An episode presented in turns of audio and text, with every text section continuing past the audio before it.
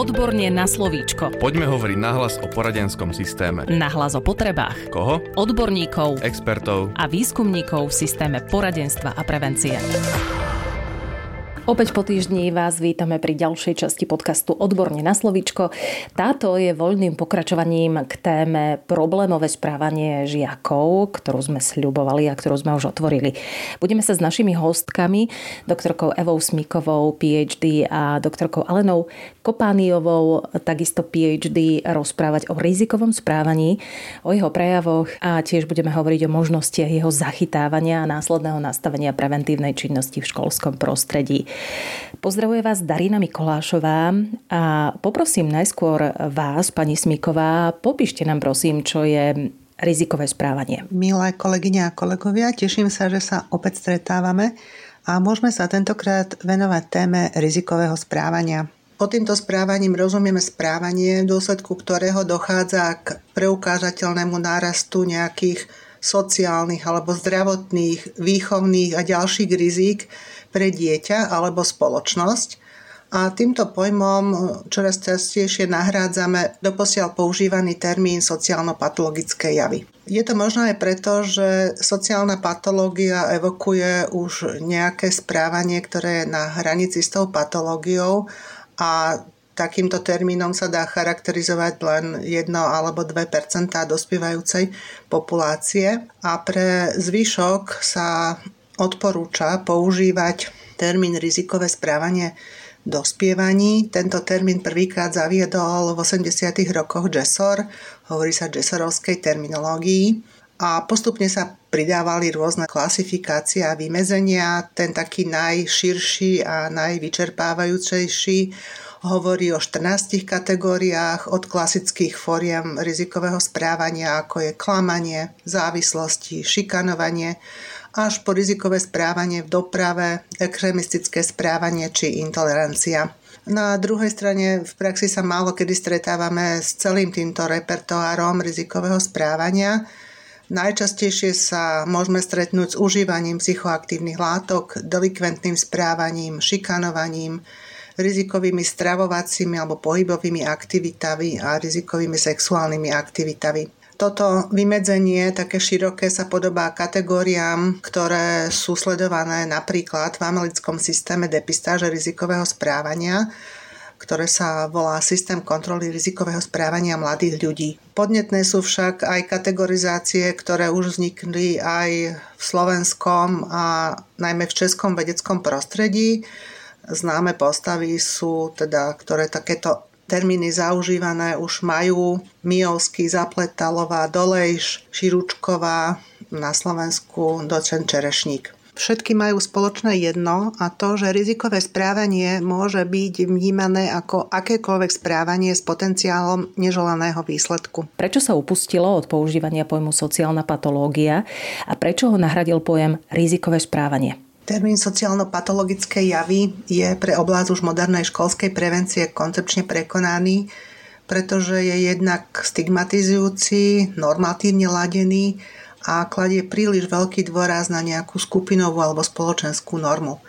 Spoločným menovateľom všetkých spôsobov rizikového správania je kritérium ešte pred patologickej úrovne prejavov. To je, nedochádza k naplneniu známok patológie.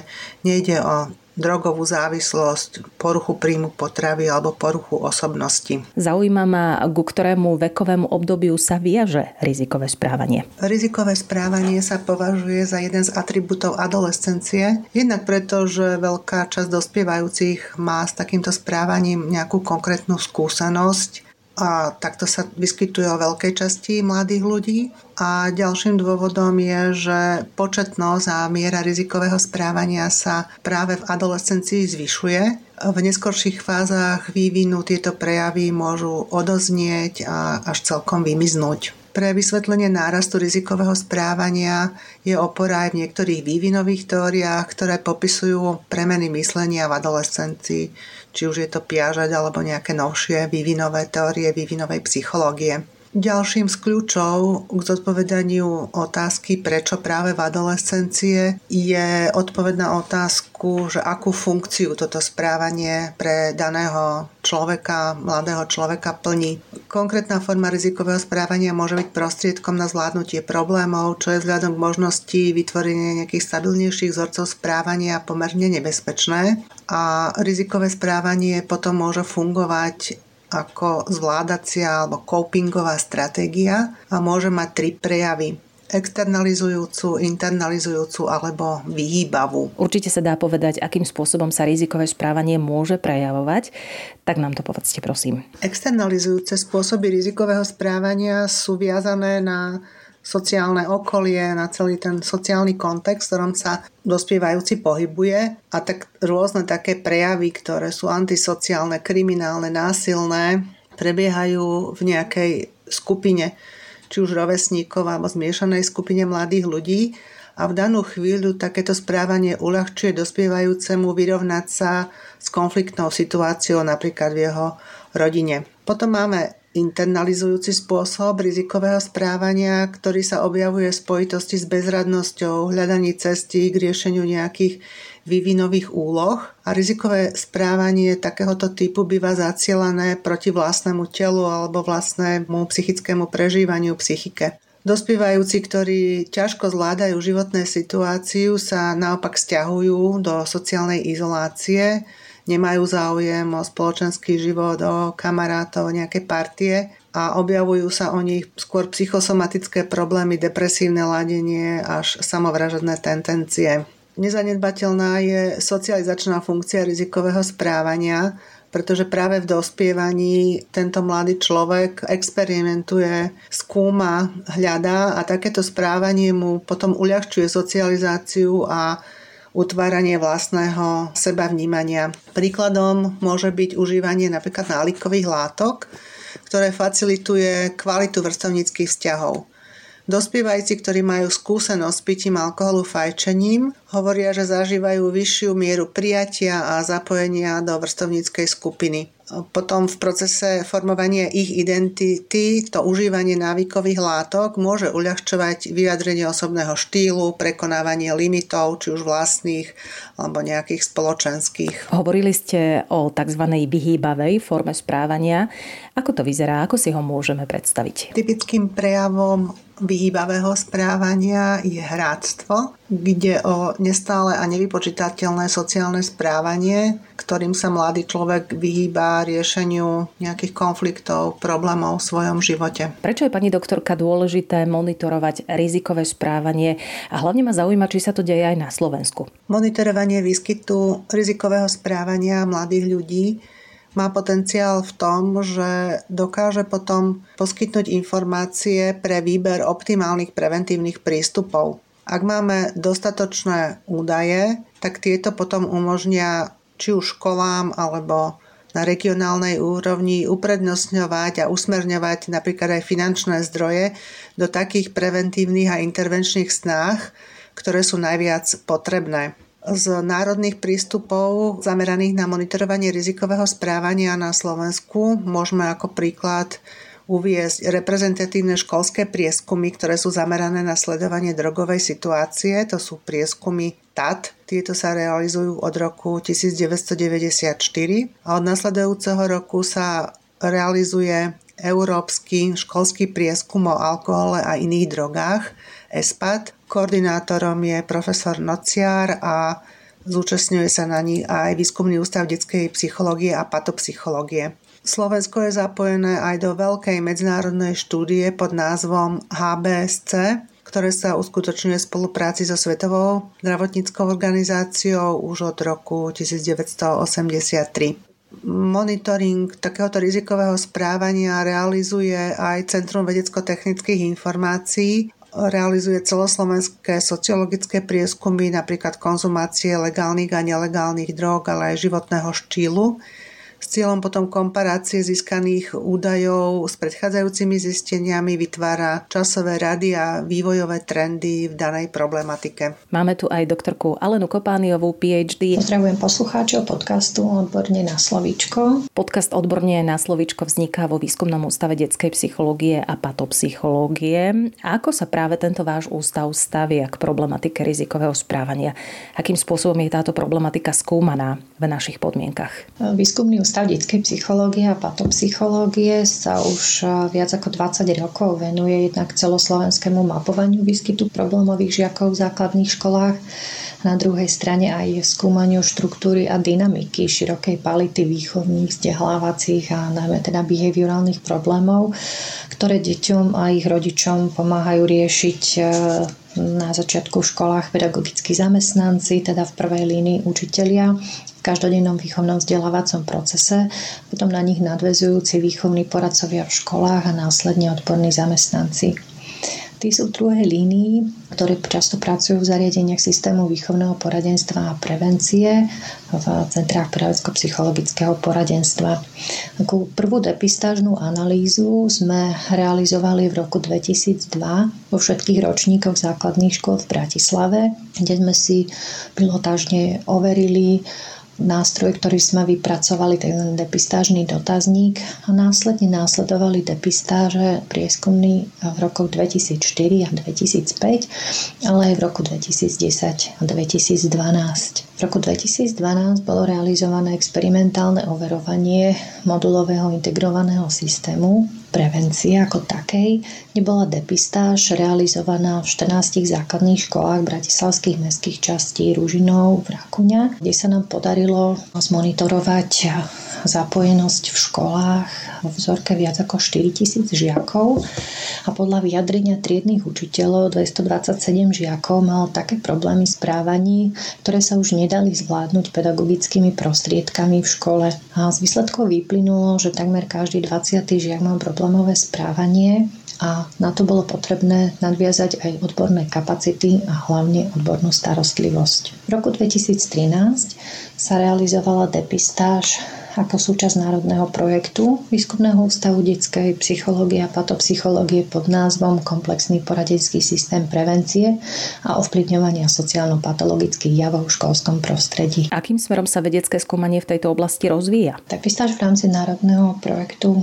kompozit v roku 2013 mal oproti predchádzajúcim depistážnym sledovaniam prepracovanejšiu metodológiu. Depistážnym nástrojom bol aktualizovaný a inovovaný depistážny dotazník Dotazník vyplňali triedni učitelia o žiakoch, ktorí problémy sa podľa ich názoru nedajú zvládnuť pedagogickými prostriedkami v škole a vyžadovali by si odbornú alebo poradenskú pomoc nadvezujúce na výchovné pôsobenie. Depistážny dotazník pozostával z okruhov otázok od základných údajov a charakteristik žiaka až po charakteristiky pedagogického členenia alebo teda charakteristiky poruch správania žiakov, ktoré má možnosť učiteľ teda posúdiť v školskom prostredí, ale aj ďalšie charakteristiky problémového správania, ako je záškoláctvo, kontakt s drogami až po preukázanú trestnú činnosť. V epistážnom dotazníku sme mali aj samozrejme monitorované oblasti špecifických vývinových porúch rečí, jazyka, poruch učenia, zmiešanej poruchy a ďalších poruch školských zručností, celkovo motorických funkcií, ale aj miery nadania. A s tým súvisiaca možnosť prejavov v problémoch adaptácie. Ďalej samozrejme do toho vstupovali aj kritéria sociálneho znevýhodnenia, ako aj kategórie zdravotného postihnutia. A tiež sme sa učiteľov a škôl pýtali, aké doterajšie pedagogické opatrenia boli týmto žiakom uložené alebo navrhnuté a celkovo, či učiteľ vie, aká im bola poskytovaná starostlivosť, či psychologická, psychiatrická, špeciálno-pedagogická a podobne. Veľmi zaujímavými zisteniami alebo takouto kategóriou bola aj kategória, kde mal učiteľ posúdiť prognozu ďalšieho vývoja. To znamená, má možnosť toho žiaka zažiť v dlhšom časovom úseku a podľa toho sa na základe týchto odborných e, informácií vyjadriť aj k prognoze ďalšieho vývoja v týchto oblastiach. Dôležitým údajom bolo pre nás aj spolupráca s rodičmi, alebo identifikácia žiakov s potrebou kariérového poradenstva ako ďalšej, ďalšej zo starostlivosti. Poďme hovoriť aj o tom, ako ste realizovali výskum, oslovovali participantov a čo zo základných zistení tohto výskumu by ste najviac zdôraznili? V rámci tohto depistážneho sledovania sme oslovili 2023 základných škôl z celého Slovenska. No, zapojilo sa 1509 škôl. A percento zapojenosť, teda tzv. návratnosť škôl, ktorých boli získané vyplnené depistážne hárky, bola okolo 75 z celkového počtu škôl všetkých zriadovateľov, okrem Bratislavského kraja, ktorý nemohol byť do depistáže zaradený kvôli vylúčeniu poberania financií z eurofondov a tieto výsledky sme následne spracovávali oddelenie. Konkrétne a podrobné výsledky sa môžete dozvedieť z webovej stránky Woodpub alebo konkrétne z webovej stránky Národného projektu Kompozit www.kompozit.sk, kde nájdete podrobné výsledky primárnej štatistickej analýzy. Keď to len tak v skrátkosti spomeniem tie najdôležitejšie zistenia, ktoré následne sme postupne spracovávali, je, že z celkového počtu škôl a zapojených žiakov ktorých bolo 326 tisíc, z nich učitelia odporúčali 59 tisíc, tak na 60 tisíc žiakov, ktorí z ich pohľadu mali vo výchovnom vzdelávacom procese problémy takého charakteru, že ich nebolo možné zvládnuť pedagogickými opatreniami na úrovni škole a potrebovali by odbornú starostlivosť v príslušných poradenských zariadeniach. Z celkového počtu zapojených žiakov títo žiaci predstavovali 18%, kde prevahu mali chlapci, nad dievčatami a podľa veku boli najviac zastúpené vekové skupiny 12, 13 až 14 rokov, kde z najvyšší podiel mali žiaci vo veku 13 rokov. Keď sa pozrieme na analýzu výskytu problémového správania, podľa tzv. mezerovej kategorizácie u žiakov v škole medzi najčastejšími prejavmi, ktoré učitelia uviedli, že bolo pre nich problémové, alebo už ich nevedeli pedagogickými prostriedkami zvládať. Impulzívne správanie u problémových žiakov takmer 38%, negativistické správanie takmer 34%, ale aj inklinovanie k problémovej skupine. Ostatné kategórie problémového správania predstavovali menšie, nižšie hodnoty okolo 20 medzi ďalšími takými faktormi, na ktoré sme sa pozreli, depistážnym dotazníkom bol z pohľadu učiteľa, takže na to nesmieme zabudnúť, že nebolo to seba posúdenie, ale bolo to pozistené z informácií, koľko majú učitelia. Bolo zistené, že napríklad učitelia vedia, že takmer 10 žiakov má skúsenosti s fajčením, čo je na jednej strane informácia, že učitelia vedia o týchto žiakoch. 90% žiakov podľa učiteľov tieto skúsenosti nemá. Taktiež odporúčali do odbornej starostlivosti aj žiakov, u ktorých mali také skúsenosti s alkoholom, ktorí už vedeli nejakému problémovému správaniu a to bolo u 5% takýchto žiakov ako indikovaná starostlivosť. V rámci skúseností s drogami taký ten výskyt na základných školách nie je taký vysoký, je len, len v minimálnych percentách. A o 3% žiakov základných škôl učiteľ vie, že boli raz vyšetrovaní na policii. Tu sa tiež ukazuje vlastne prepojenosť e, jednotlivých krokov prevencie až na konci je v podstate páchanie trestnej činnosti až také, ktorú usvedčuje polícia a dôraz na to, aby sa tá základná prevencia selektívna realizovala na školách. Aké ďalšie parametre ste ešte skúmali? Ešte pár čísel, ktoré sme sledovali. Bola aj pre nás zaujímavá informácia, ako sú učiteľia informovaní o poskytovanej odbornej starostlivosti svojim žiakom, najmä so špeciálnou vzdelávacími potrebami. 31 tisíc žiakom učiteľia vedeli, že bola poskytovaná psychologická starostlivosť. V 2% vedeli, že ich žiaci sú v jednorázovej psychiatrickej starostlivosti, 3%, že opakovane navštevujú psychiatra. Od tretiny z tejto skupiny žiakov vedeli, že navštevovali špeciálneho pedagóga ako odborníka a viac ako 18 tisíc je v dlhodobej starostlivosti špeciálneho pedagóga.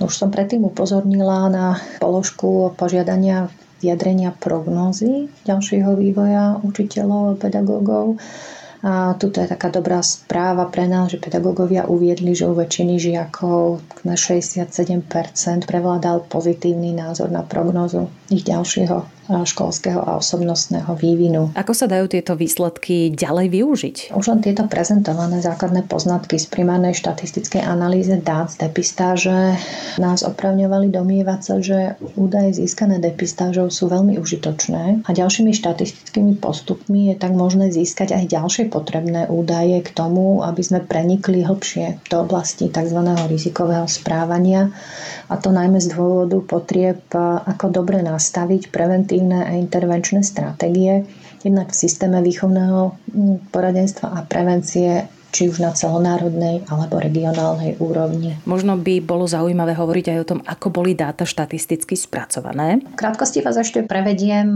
štatistickým spracovaním tzv. sekundárnej analýzy dát. Tuto voľba štatistických metód v rámci sekundárnej analýze je závislá od toho, aké dáta boli k dispozícii. Keďže išlo prevažne o škály merania, to znamená nejaké pomerové alebo intervalové a nominálne, ďalej či sú premené spojité alebo diskrétne, ale aj to, aké prínosy, teda čo očakávame zo štatistických analýz pre vedecké poznanie a pre prax, najmä v oblasti psychologického poradenstva vo vzťahu k rizikovému správaniu. Takže získané dáta z depistáže primárne slúžili k analýze výskytu prevalencie, hej, to ako často a kde, v akom výskyte percentuálnom sa rizikové správanie prejavuje. V sekundárnej analýze sme sa orientovali na pokročilejšie a menej často používané štatistické metódy, ktoré nám umožnili získať poznatky o štruktúre a vzájomných vzťahov medzi najmä anamnestickými údajmi, to znamená, aký typ dieťaťa prichádza alebo teda je s kategóriám rizikového správania, vo vzťahu k jednotlivým faktorom školského rizikového správania,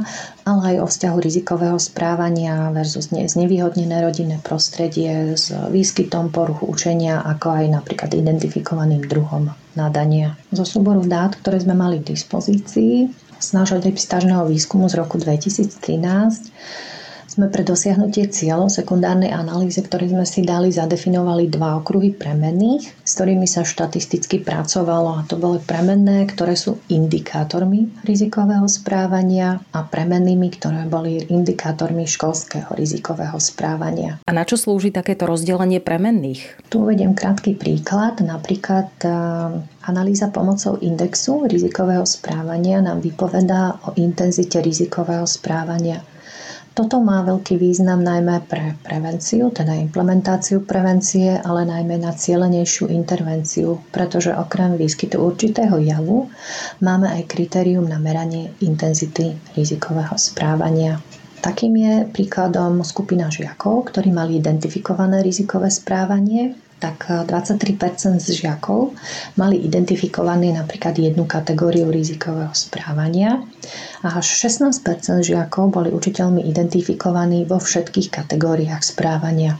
Už tento rozdiel nám poukazuje na to, aké rôzne preventívne prístupy je potrebné cieliť, aby boli účinné pre tieto rôzne kategórie e, detí, u ktorých už boli identifikované prejavy rizikového správania. Percentuálne podiely žiakov v kategórii od výskytu jednej kategórie rizikového správania až 4 tam klesali. V 4 až 5 výskytoch prejavov správania to bolo 10% a potom od počtu 6 kategórií nám zase percentuálne podiely žiakov stúpali. Najčastejšou charakteristikou tejto skupine detí rizikového správania bol výskyt jednej charakteristiky rizikového správania, čo nám zase v tej implementačnej úrovni umožňuje cieliť obsahovo, ale aj formou práve preventívne programy vybrané pre charakterizovaný jeden druh rizikového správania, tak aby ho možno bolo eliminovať alebo pracovať s ním. Zaujíma ma, aké boli faktory, ktoré indikovali práve rizikové správanie.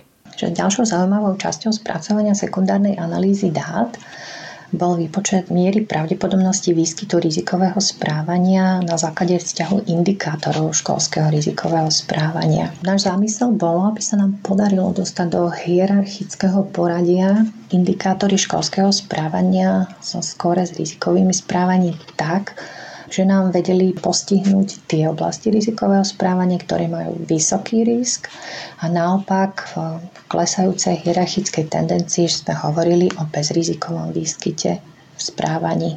tak sme vlastne vypracovali hierarchický zoznam indikátorov školského rizikového správania, kde na vrchu hierarchii týchto indikátorov sa ukázala preukázaná trestná činnosť. Hej, ide už o žiaka, ktorý má pravdepodobne tie vzorce z problémového správania zinternalizované tak, že prejavuje vo svojom vonkajšom sociálnom prostredí. Druhým takýmto silným faktorom bolo, že bol žiak vyšetrovaný na polícii a tretím takýmto faktorom pokarhanie žiaka, to znamená porušenie pravidel v školskom poriadku. Veľmi silným ako štvrtým faktorom sa ukázalo užívanie návykových látok, najmä pitia alkoholu, fajčenia. Piatým faktorom v hierarchii bol ako indikovaná známka zo správania, teda znížená známka zo správania.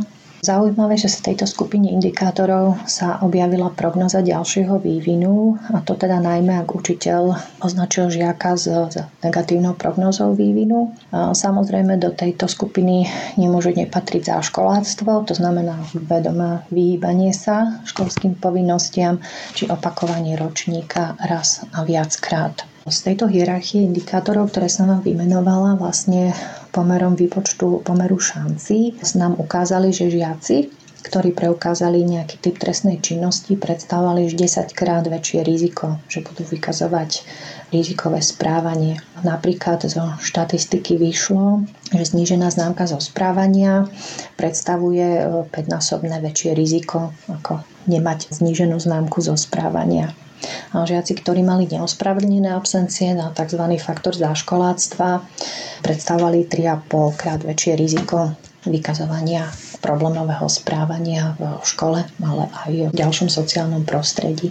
Takže toto bola taká krátka ukážka, ako vieme mohutné štatistické dáta využiť nielen pre popísanie javov, teda jeho výskytu a prevalencie, ale aj sekundárnej štatistickej analýze. Čo považujete za potrebné a prínosné pre prax vzhľadom na prezentované výsledky vašich zistení? Na základe našich skúseností s depistážnymi prieskumami je preto potrebné nastavať a realizovať aj pravidelné depistážne zistovania celoslovenského výskytu detí vyžadujúcich odbornú starostlivosť a podľa týchto analýz potrieb tak nastavovať aj priority pri realizácii preventívnych alebo intervenčných aktivít a programov. Výsledky z pravidelne realizovaných depistáží je potrebné využiť ako podklad pre následnú aktualizáciu, ale aj inováciu výchovných a poradenských postupov a opatrení, či už ako nastavenie celoštátnej alebo regionálnej stratégie metodologickej optimalizácie činností vo výchovnom poradenstve a prevencii. Výsledky depistažného zisťovania výskytov problémov môžeme pokladať za